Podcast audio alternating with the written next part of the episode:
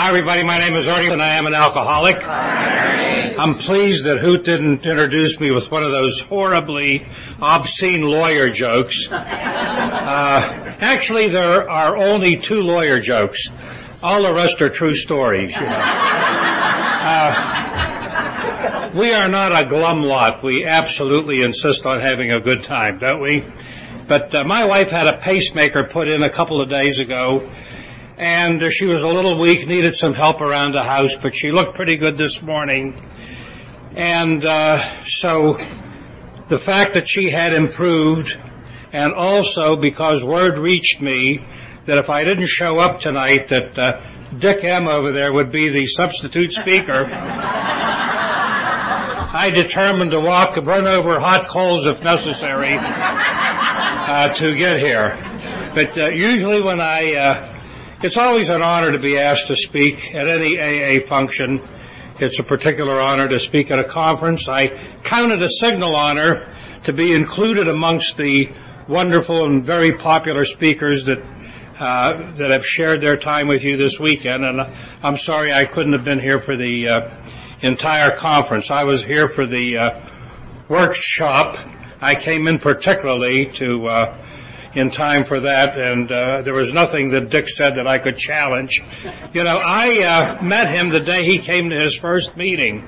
I was showing a film strip on general services, and people were groaning in the audience and uh, it was and the the film strip was not working. You know, I'd have to say turn the lights on, and then would fix it, and then show a little more of it, and it would stop. Turn the lights on, and so uh, Dick didn't get too much out of, about sobriety out of that session, but uh, my sponsor was there backing me up that evening, and he then declared himself Dick's sponsor at the hot shop across the street, and as you see, the rest is history. Uh, last February, I had the great good fortune to celebrate my 40th anniversary in AA. And uh, thank you. And uh, I can tell you this that uh, there's a. Uh, I went to the Catholic University of America for seven years to school. And while I was there, we studied a lot of papal encyclicals, things like that. And one of them was titled Quadragesimo Anno, which means simply 40 years later. So I'm going to make my talk tonight from the perspective of 40 years later. And I can tell you right at the outset that I have more questions now than I do answers, really. That's number one. Number two, I've had a relatively interesting and exciting life. Uh, now that I reflect on it, I've been a trial lawyer in the District of Columbia. I uh, have been a real estate developer. I was a publisher. I've been in uh, commercial businesses. And uh, so I've had uh, a broad range of experiences. I've been very privileged to have traveled all over the world. In fact, I've been to meetings all over the world in exotic places like Kuala Lumpur, Malaysia, and Dick was telling me today about somebody up in his group that uh, had met me in Hong Kong seven or eight years ago. And I've been to meetings in places like Beijing and uh, Sydney, Australia, and Warsaw, and Lithuania, and Greece, and London, and Paris. But I'll tell you this, with all of my experience, all of my background, I've never encountered anything that is absolutely as fascinating and continually uh, enticing as the tremendous fellowship of Alcoholics Anonymous. We really have something great here. And I will tell you this right now, that I would rather be right here, right now, than any place else on the face of the earth. Because this is the reality I have at this moment. And this is just one of the gifts I can savor from my sobriety. You know, when I was drinking, I was never comfortable where I was. I always wanted to be someplace else. What's happening over there? Is it more exciting or whatever? And here I can savor the moment. We can share this evening together and celebrate life here because at this moment, this is the only reality you and I have. And I'm very privileged that you're willing to share about an hour of it. I won't take any more than that because I know that there are some young men among you that uh, say, well, this talk is the last thing we have to endure before the dance. when we're going to meet Miss Right. Anyhow, I was there once. Anyhow, you know, uh, it's it's hard. It's hard really to fathom how I got here. I was kicked out of a fine prep school, St. Vincent's Prep, in Latrobe, Pennsylvania, where my immigrant parents had saved nickel to nickel to send me. My senior year, I was kicked out for drinking. Uh, after that, I went into the service and I got a four-year scholarship to VPI in Virginia in the Army Specialized Training Program, and I drank my way out of that. Because of my wretched performance after that, another opportunity I was given in the Counterintelligence Corps uh, in the Army, I was sent over to Korea.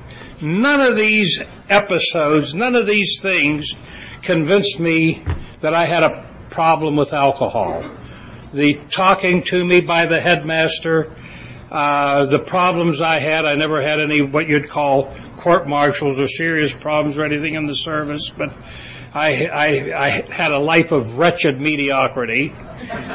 Uh, later on in school, falling short, not doing as well as I should.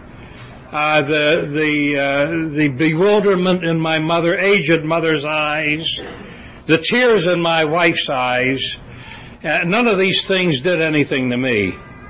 And then one day I, I met this adding machine salesman that was later to become Dick's sponsor. And I was zapped sober. I got sober overnight. I quit drinking. I haven't had a drink since. I was zapped by grace. Zapped by grace. That's the only explanation I have.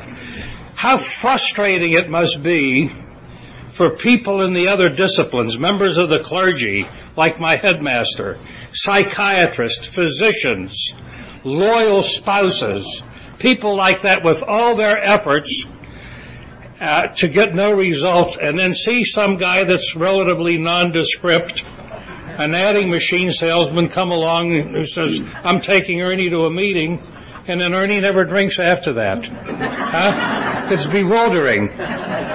Now, here's what happened in my case.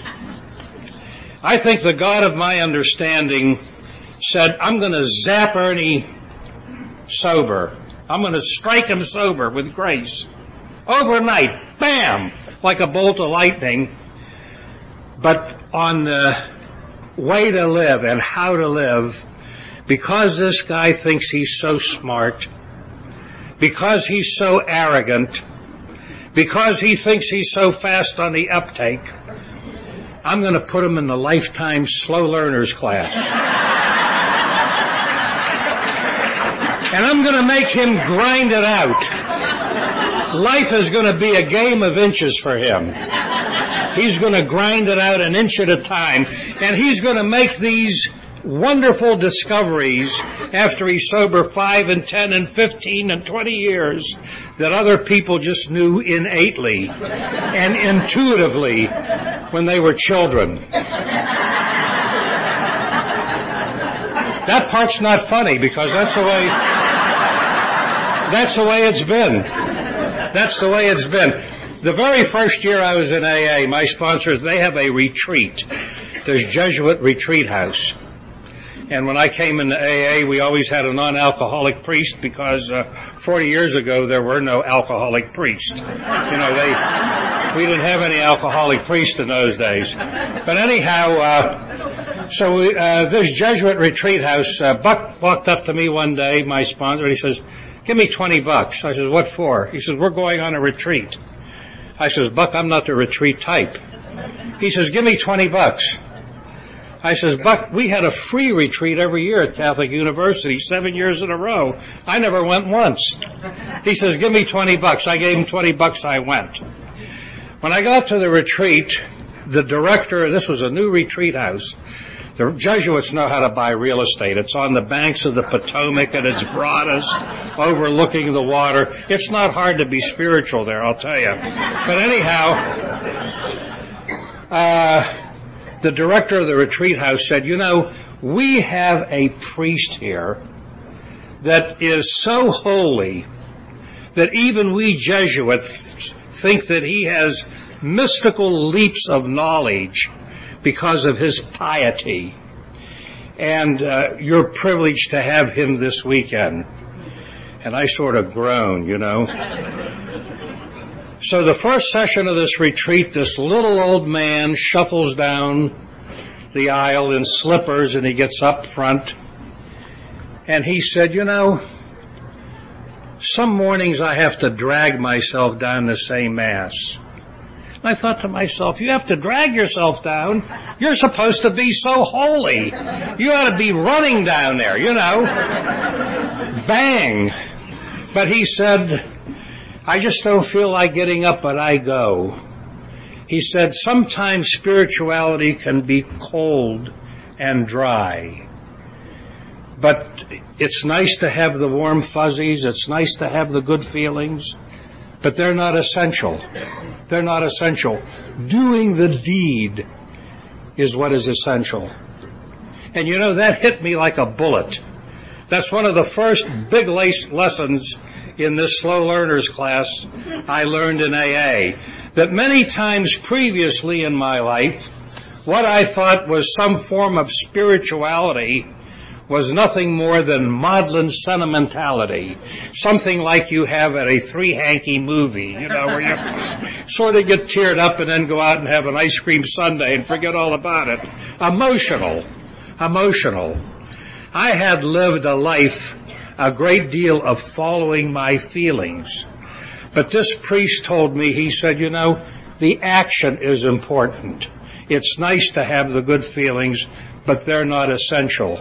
And quite often, your feelings will follow your actions. Now, I found that to be absolutely, positively true in my AA experience. And I'll tell you why. Because I came to meetings not wanting to come here. I didn't belong here with you people. Uh, but I came. So I did what I didn't want to do.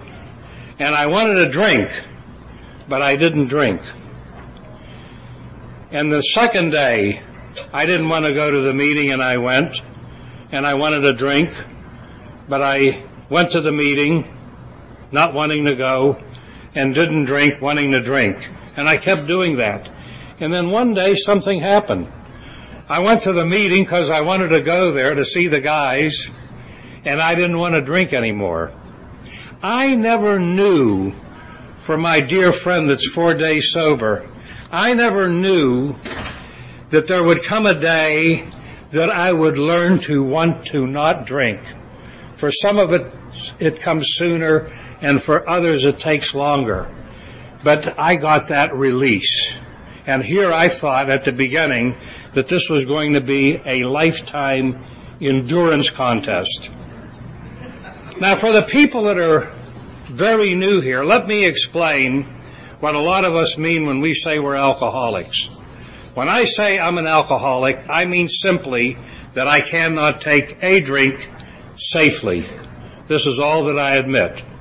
When I say I'm an alcoholic, I don't admit that I am necessarily neurotic, psychotic, weak-willed, wishy-washy, lazy, shiftless, no account, unemployable, unemployed, of little learning, or of poor background.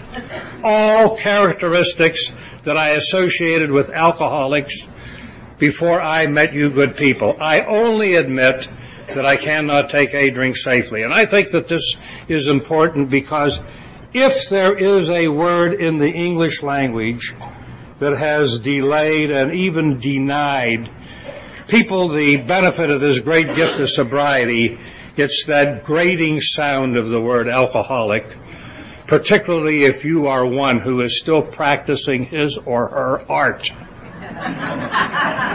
Now, this is a definition that Buck shared with me, and I know he did with Dick at his first meeting. And it's not very uh, scientific, it's not very comprehensive, but it's very practical. An alcoholic is a person who can't drink safely. But I didn't hear this definition and come here with rushing speed. I didn't go to my first meeting that first night and say, thank goodness. I found my own people that I've been looking for, that I've been searching for. I came here kicking and screaming. And I came here under false colors. And I came here really just to get the heat off. There are a lot of I nevers in my background. I was never a daily drinker. I was never a morning drinker. I was never a spree drinker. I've never been in a treatment center. I've never consulted a physician because of my drinking. I've never been divorced because of drinking. I've been married uh, 51 years to the same woman. That might be the only thing you take away from this meeting tonight. uh, I've never been fired from a job because of drinking. Some of you are wondering already, what's this guy going to talk about tonight? I didn't say I was never arrested because of drinking, did I? Because I've never had a DWI though. I knew the cops in Washington, you know. Uh, never had a DWI. But uh, I have been, uh, like some of you, unjustly arrested in the past. and uh, I don't know exactly how many arrests I had. I accumulated 8, 10, 12 arrests. I wish I'd have kept better records because uh, I didn't know that would be a matter of prestige here one day in AA. And for all I know, AA uh, could open up some kind of a pension plan. I could lose out on my benefits. But anyhow, I had what I considered to be the normal, red-blooded, fun-loving schoolboy arrests. Something that happened to any kid that believed in Rule 62 in college and in law school. I was later to find out that the character committee of the bar didn't feel that way about it. Incidentally, John, you mentioned that the first two people, you know, a lot of people think AA was started by raggedy baggities. First one, as you said, was a stockbroker, a proctologist, and then AA number three was a lawyer. Two out of three isn't bad, is it? but anyhow,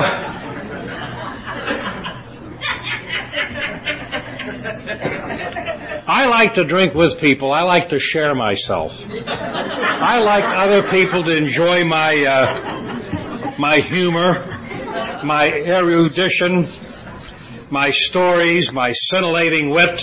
And uh, I usually drank with an entourage, and I drank out. I'm not one of these guys that drank at home. I bet I didn't drink two cases of beer from the day I got married till I came into AA at home. I'm not one of these guys that sat around at home like some of you in their in their underwear, all numbed up, looking at the tube with one eye closed, drinking that, snapping that six pack. I like the bright lights and the music. You know what I mean? I like the action. But sometimes when I felt down, sometimes when I felt low, I preferred to do solitary drinking by myself in a low class place. Because I could go into a place like this and look at the other customers and get an immediate lift, a feeling that I'm better than these people. And there was a place like that in Washington, Jimmy's. It was a basement bar room Jimmy, who owned the place, was a pretty good drinker himself, and uh, there was always a row of tired old men in there, sitting there in these long coats they had been given down, army coats they had been given down at the mission. And uh, these guys are not arguing baseball or politics. That's 20 years ago. They're all sitting there having their private fun. They're all sitting there drinking, looking straight ahead at the mirror. Their wine that was very muscatel. Some of you are old enough to remember that a good sturdy fortified 18% wine. And uh, they would sit there, nice big glass they got for a very nominal fee. And they're, uh, they're nursing their drink. And I go in there and uh, I started to amuse myself. I sat down there and I'm looking in the mirror and I'm having sort of a meditation. I'm thinking to myself, you know, kid, look how you struggled and worked to get through law school. You've had it pretty tough. You got out of school, you had a wife and three kids. I had a wife that was continuously getting pregnant. continuously. When I came in AA, we had six kids. We wound up with eight. We're Catholic. We practiced the rhythm system. But I never got the beat. So I sat there, I was having this meditation. I said, you know, other guys, when they got out of law school, the family gave them a big car or helped them set up the law office or something like that. What did you get? You came out of school with a bunch of bills, with a wife and the three kids. And I was sort of, you know, enjoying this self-pity, feeling sorry for myself and uh, having this little meditation. And I'm sitting there drinking my vodka and orange juice and making circles with my glass like I used to do. And have a couple of ch- more drinks and start to arrange my change. We really gave up a lot when we came in here, didn't we? You know? But anyhow, uh, so I'm having this meditation, and the old men and I, myself, we looked like we were watching a ping pong match. Every time the door opened, we turned and looked. I don't know who we were expecting, but we looked in the wrong direction because that night in the far corner of the barroom, there was a drunken woman. Woo! And she got in some kind of an argument with the owner. I don't know if she got the wrong change or the wrong drink or what happened, but they're hollering back and forth and back and forth. The old men now are getting annoyed, disturbing their meditation. And this woman then hurled some obscenities across that room that visibly shook up these old men. They thought we, we thought this was a respectable low class place. Jimmy called the police up and they, re- they were there in two minutes. And I'm sitting there sipping my drink and I'm watching this drama unfold and the, the cops go over and they call her this woman. She's like that Annie the cop fighter. You know what I mean? She's swinging her purse around like a lasso and they're trying to get the arms on her. Jimmy had these old wire back chairs and tables like they put in ice cream places now to make them look old timey. Only that's his original equipment, you know. and they're dragging her and half this furniture out of the place. And I don't know what happened. In a flash of inspiration, I reached into my pocket and pulled out one of my lawyer cards. and I held my arm out and I said, baby, if they give you a hard time, call Ernie the attorney.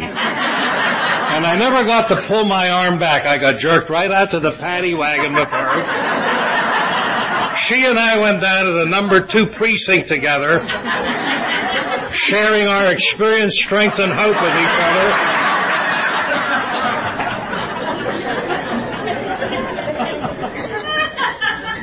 I didn't have the ten bucks to buy my way out. My partner had to come down and bail me out the next morning. I've told that story so many times. Years later, I was speaking at a gratitude breakfast in Washington, and my partner was there with his daughter, who is now in AA, and when I spotted him in the audience, I had him get up and take a little bow. I thought that was appropriate. But my philosophy in those days, and still my philosophy, is Big Ernie works hard and he plays hard. And uh, after a tough day in court, or a hard day in the office, interviewing witnesses or listening to clients, I've never been a good listener. Identify, do you? Anyhow, five o'clock would roll around and I'd call up one of my classmates or colleagues. One of them would call me up and would meet at a convenient place among our respective offices in downtown Washington. And um, just a block from my office is a very, very fashionable hotel, the Jefferson. Now, the Jefferson, you never see anybody there with a tag on or a convention or nobody in the lobby hollering, hey Charlie, or anything like that. It's all hushed tones, very, very high class. Organ player there that uh, he could tell a mood I was in as I walked in. If I was in the mood for show tunes, he'd start playing show tunes. If I had a Spanish mystique about me that night, he'd play my theme song, which was I Get Ideas. Adios, adios muchachos. I was a tango man. And we'd go in and uh, I was sort of the leader of the group. And everybody's getting settled in. I have a order around. I get that drink down and, uh, guys are just like getting seated. I'm ordering the next round. And then I'd slip out to the phone. I'd call my wife up. And, uh, I'd say, Kathy, you and the kids go ahead and eat. Uh, don't hold dinner up for me. I'm tied up with some clients here. The tango of music's playing in the background. and uh, as soon as I can shake loose, I'll be right along. And Kathy says, please don't stay out and get drunk tonight. I'd say, Kathy, I'm down here trying to scratch a living out for you people. You're giving me this static. Tonight I am going to stay out to let you know who's boss in our house. See, this is before women's lib when you could talk that way.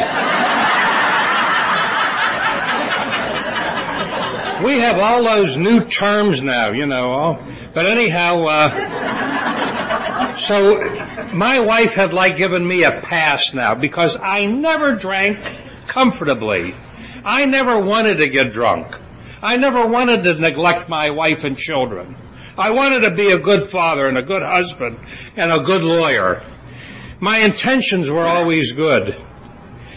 And so I never drank comfortably. I always drank with a mantle of guilt or a mantle of responsibility. Always I pressure type drinking. Well, I'm going to have a couple and be out of here at a uh, quarter after six. And you know what would happen after a few drinks and the discussions and everything and a couple hours would roll by and I'd go to order a round and one of the guys would say, hold up Artie and I'd I'd say, what do you mean? This is, we're just getting into the shank of the evening. And he'd say, I'm worried about driving and the party would break up and I'd go on, uh, and proceed the, to cut the biggest, widest swath as I fashioned it in Cafe Society in downtown Washington. And uh, usually around two in the morning, that's when they had last call, I'd wind up in some bar with these fascinating newfound friends. newfound, fascinating people. And uh, being pretty persuasive, I'd drag them over to an after hours place in Chinatown, and I'd come in maybe three, four, five in the morning, still humming those show tunes, and maybe that's why I didn't need the morning drink, you know. Anyhow, my poor wife tried every approach in the books. She tried that head-on confrontation, which never worked with uh, for her because uh, you don't argue with a practicing alcoholic; you just provoke a big fight. And poor Kathy had. Uh, I don't know if she had ever heard of AA. I know she had never heard of Al-Anon at the time. I'm happy to say that uh, she did learn about Al-Anon, became a member, still a member, still goes to Al-Anon meetings. Is a member in good standing, and that that fellowship has enriched the life of our family. And uh, so that approach didn't work for her. She she had another approach, and she travels with me quite often, and she doesn't like me to imitate her and she doesn't sound like this, but this is how I always heard her. What I call the grinding approach. I'd come down in the morning and she'd start this grinding. Ernie. I had to go over the children's report cards last night by myself because you weren't here and they have to be turned in today. Ernie. Kids were going to a parochial school. Sister called about Joey's hair. Joey had hair down to his shoulder. He looked like a little Jesus. You gotta remember, this is over 40 years ago. Kids were wearing flat tops. This is before the Beatles. I told sister that you'd take Joey out for a haircut. His hair isn't cut. Ernie. Just like grinding on my aorta. And what could I, everything she said, everything she said was gospel true. I had to, uh, I had to suffer through all of this. Now another approach my wife used is I'd come down in the morning, she wouldn't be friendly. She wouldn't be unfriendly. She'd be doing her work. She's scrambling eggs for the kids. Bread's going in and out of the toaster. I'm drinking a little coffee and I have one eye closed trying to focus on the newspaper. And I'm waiting for the bombs to fall. Some of us are a little impatient. After a little while, I'd say, okay, Kathy, cut the act. I know what's bugging you. It's my drinking. But you know what the real problem is? The real problem is that you're not normal like other women. That's the real problem. Now let me explain that.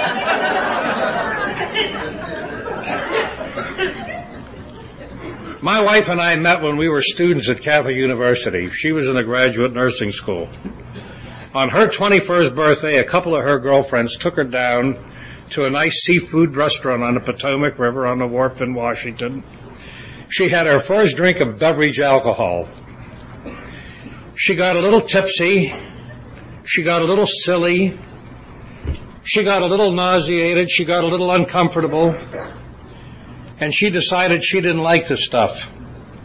And my wife hasn't had a drink from that day till tonight. Were she here, she would have stood up on 51 years. That's how long she's been sober. And I said, if you were like other women, Kathy, I'd come home, we could have a gracious drink together. This was a lie. My idea of a gracious drink isn't to come home and have 10 or 12 hands with peanut butter and jelly pulling on my pants saying, fix my wagon, daddy. But I'd say, if my drinking bothers you this much, I'm going to quit. I'm going to quit as the philosophers say, semper pro semper means always and forever. A beautiful expression. And when I'd say this, my eyes would sort of well up with the inner goodness I saw in myself.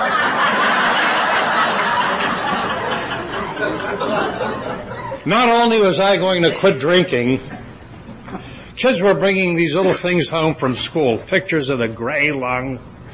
You know, this is like a smokers convention when I came out here tonight. But that's another, that's another story. But anyhow, they came with these uh, pictures of the gray, and they used to say, why do you smoke, daddy?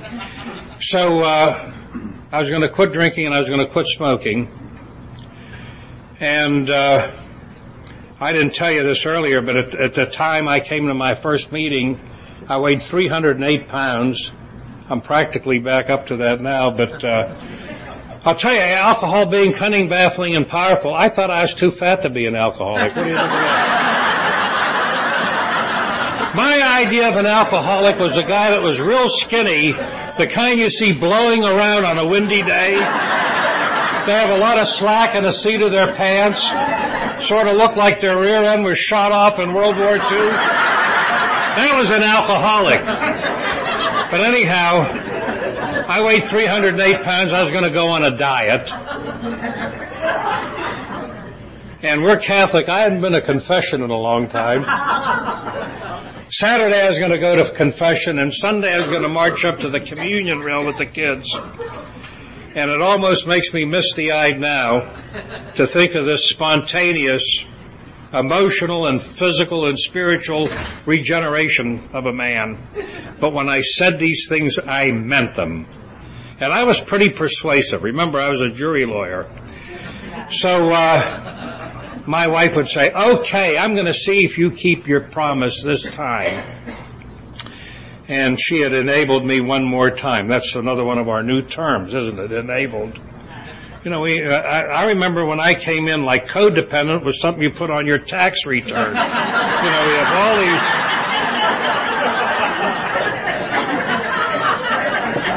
But anyhow, so that first day, I'll tell you, I went down, I'd, and by this time in my drinking, I was having these horrendous three and four day hangovers. Terrible, terrible hangovers. Numbed up, bumping into things. And uh, it could be February. I'm sweating profusely, dehydrated, hitting every 7-Eleven for the big bottle of orange pop, all of the fountains in the courthouse, you know, sweating profusely. And I didn't smoke. I was afraid my head would blow off. I was afraid to light a cigarette up. And I'd go downtown and just go through the motions. But I made my promise to my wife I'd be home at six o'clock that night. Day number two, I'm still hungover. I'm feeling a slightly better. I'm feeling well enough to open up the mail, see if any money came in. I'm home at six o'clock, as promised. My wife's getting encouraged. Day number three, I get a little peck on the cheek as I go out the door. I get downtown, I get a little bit of work done. I'm home six o'clock as promised. Kathy has this wonderful meatloaf dinner. I'm going to give you the recipe. It's one pound of basic hamburger with about seven loaves of bread stuffed into it. Catholics could eat this on Friday under the old rules.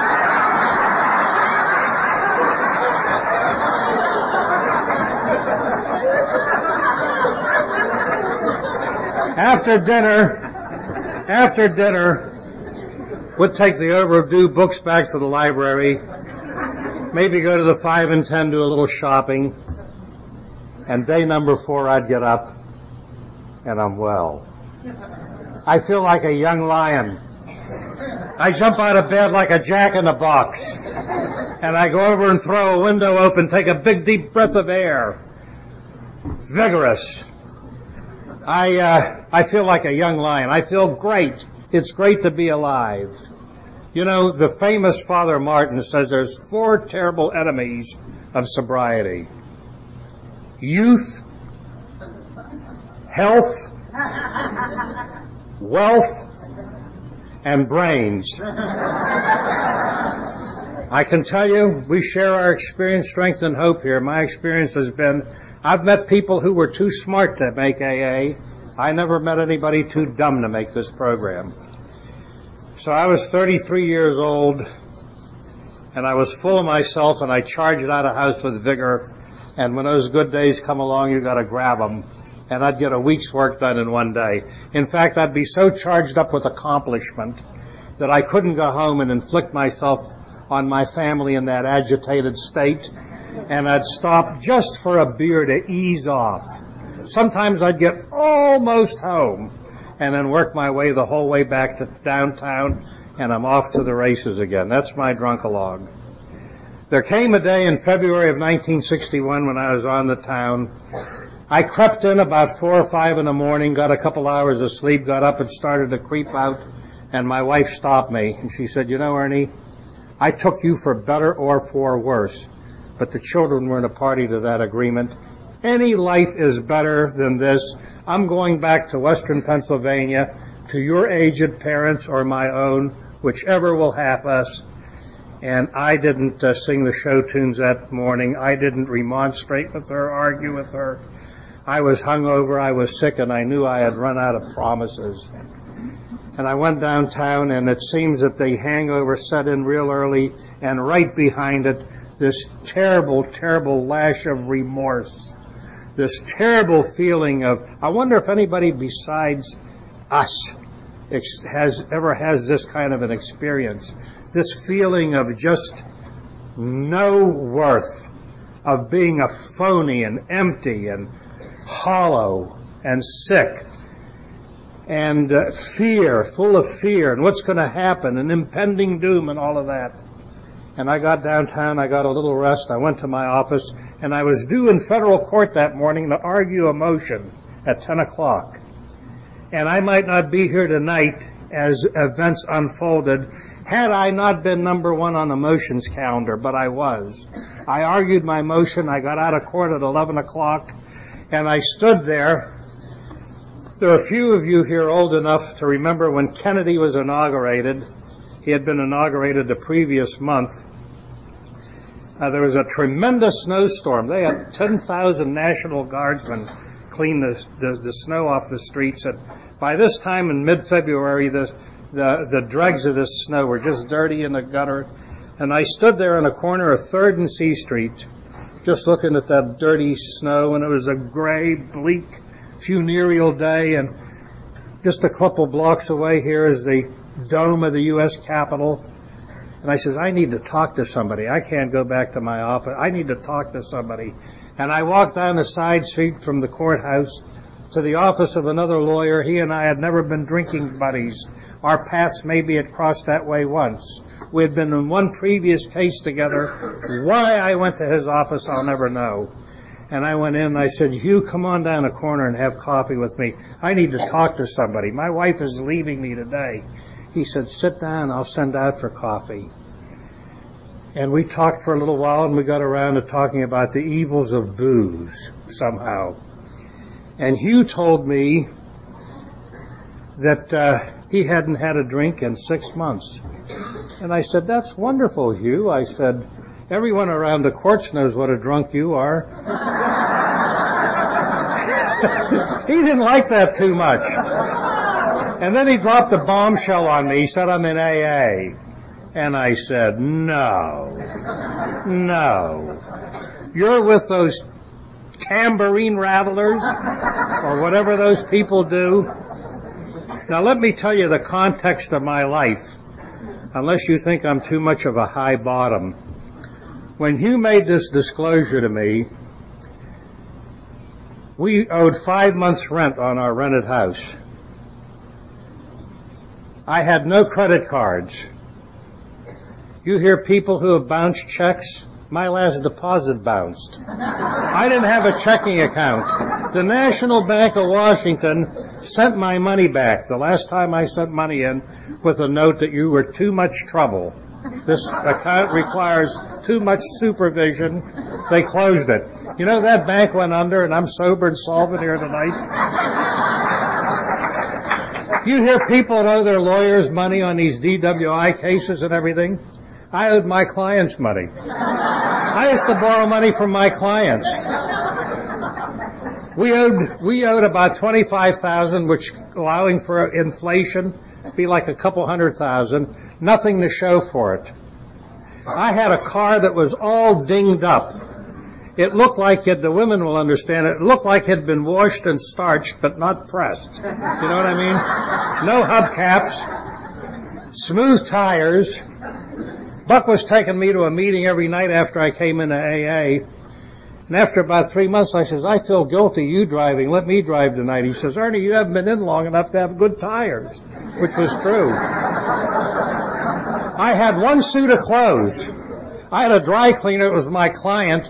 I used to go there every morning and stand in the back. I thought this was perfectly natural and normal. I stood in the back in my underwear while he pressed my suit up to go to court.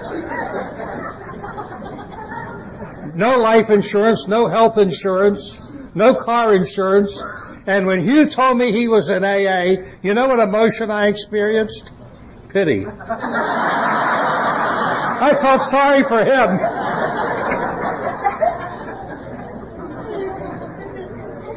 Just then the phone rang, and my sponsor to be called up, the great Buck Doyle, and he said to Hugh, "You're going to go to the AA lunch today?" And Hugh said, "Yeah." And he says, "By the way, there's a fat one here you might want to talk to." He says, "I'm not getting too far with him."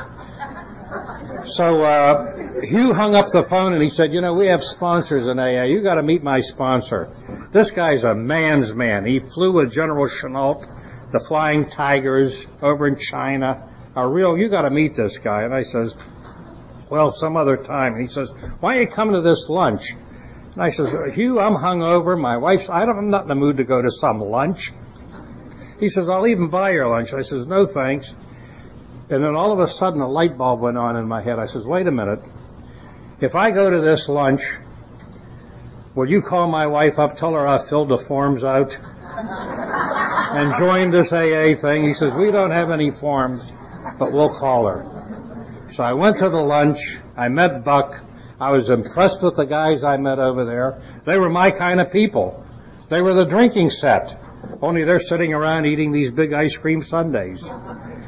And we came back to Hugh's office and Buck got on the phone, called my wife up. Luckily, our phone was working. We used to have a lot of utility problems. We used to have a lot of romantic candlelight dinners. And uh, he said to Kathy, he said, uh, these poor spouses, what they go through. Kathy, this is Buck Doyle. I'm an AA. I'm an alcoholic. We're talking to Ernie. Ernie thinks he might have a drinking problem. What do you think? What do you think she thought, you know? Buck was a terrific salesman. He said, uh, you know, Ernie's willing to go to a meeting tonight. You might not have any faith in this big clown, but maybe you could have some faith in this program. It's worked for the lawyer whose office we're sitting in. He says it's worked for me, and it's worked for a couple hundred thousand more. That's how many we had at the time. Why don't you stick around and see what happens? Poor woman had no place to go. She said okay. So that night I went over to my first AA meeting in South Arlington, Virginia. I've never lived in Virginia. My sponsor lived there, and uh, he subsequently ordered me to go to meetings there. Believe it or not, in those days we used to do what our sponsors told us to do. What do you think of that? Buck at the time was sponsoring like three lawyers and three priests amongst everybody else he was sponsoring. And because of the priest, he had the nickname Monsignor Doyle. and we were hoping he'd get promoted to bishop. That way we'd only have to kiss his ring. Because this guy,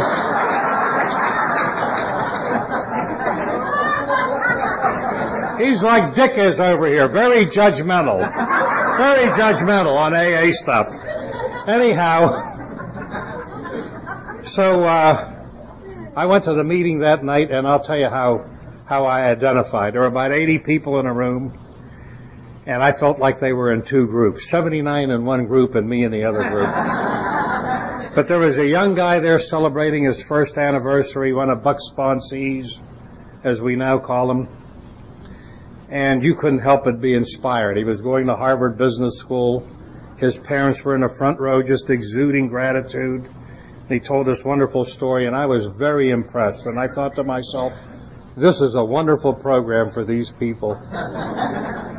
but something happened for the first time in my colossally arrogant life. I started to follow directions that night. Buck told me to buy the big book, which I did. He told me to read it. I devoured it. I don't think you can digest it in a lifetime, however, because I still pick it up and read a lot of ah uh, uh, stuff in it that looks very new from the perspective, hopefully, of my growth growth in this program. But uh, I took to AA like a duck takes to water, and so many good things happened to me with such rushing speed that I ran right past the steps. When I came here, I thought that AA was about two things. One, quitting drinking, and two, getting stuff. Because we needed stuff. I mean, we needed stuff like mattresses, you know, at the beginning. I mean, we needed stuff. I won't tell you how long I was in the AA and how much pain I had and how much stuff I, I acquired this stuff the big houses and the big cars and the Caribbean vacations and the, the kids in the best schools and the, the nice hedges and everything. And, and it was dry. It was a desert. It was a desert and I was in great pain. And it's the grace of God that kept me sober through all of that. And I came back to these steps and I learned what it says in the introduction of the 12 and 12, that the 12 steps a group of principles, spiritual in nature, which if practiced as a way of life can relieve the sufferer of the obsession to drink and permit a life that's happily and usefully whole. And that's what I want, happily and usefully whole. Oh yes, I got very active in AA at the beginning. I became the GSR in my group, ultimately became the delegate to New York, got to and fellowship with Bill Wilson. I have a picture of me and Bill. Uh, so many, many good things have happened to me. I got active in the Bar Association, the trial lawyers, uh, the Alumni Association, the Boy Scouts, my church. All these activities are important, but they're external. AA action is internal. It's the worst. It's the steps working on my soul and my psyche. This is what I told you, the slow learners group. It's been a slow and painful lesson for me, but you know what? After 40 years, I think I'm starting to get a handle on it. a little bit of a handle on it, you know. Time takes time, but I can tell the newest person here, it can always get better for you. It just gets better and better and better. Well, I'm into the home stretch. I know about the dance. Let me say this. Let me say this. That uh, God has been very good to us. We have eight children. All are university graduates. Uh, four have advanced degrees. One son's an obstetrician. A couple are lawyers have a daughter that's a senior executive in a pharmaceutical company.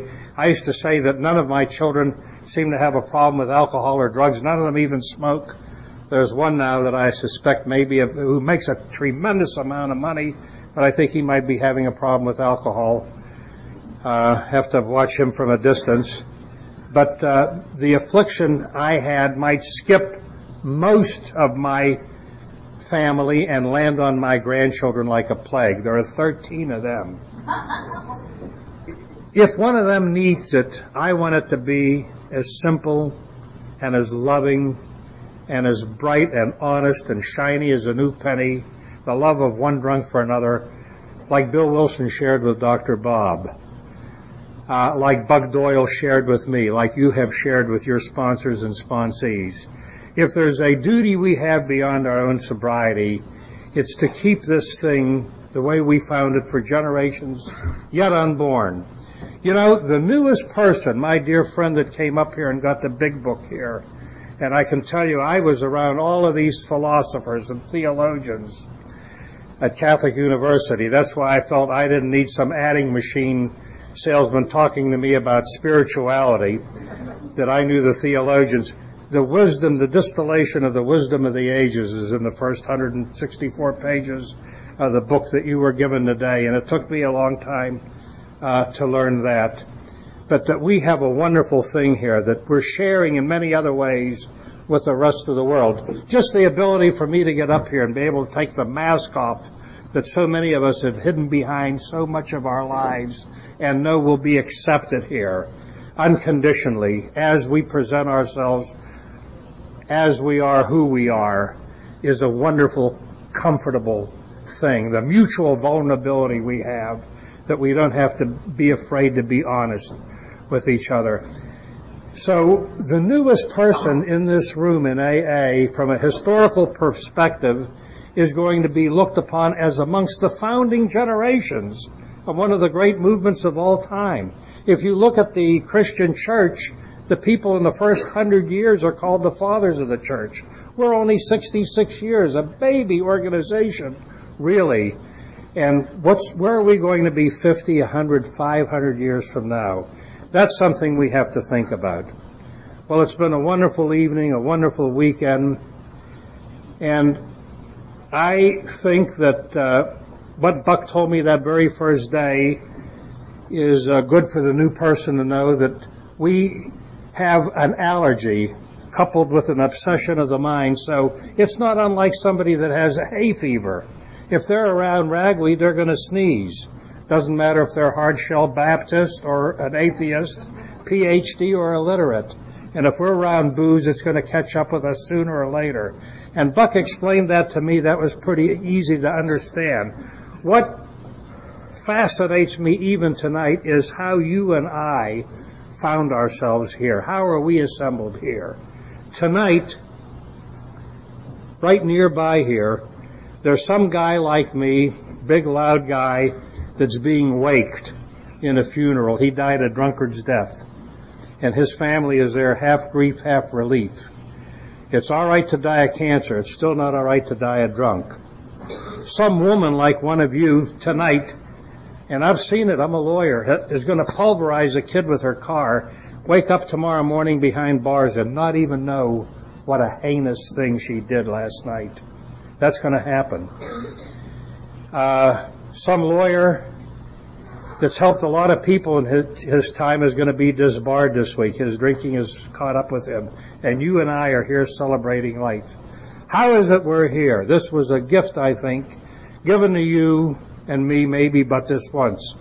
So I want to keep it and share it with you a day at a time as we trudge not to a weekend conference, but to a meeting that's never going to end at a place called Happy Destiny. I think Bill and Bob and our sponsors and the giants that came before us will be there, and I hope you are and I are there until we meet again, uh, wherever it will be. May God keep and bless all of us. Thank you.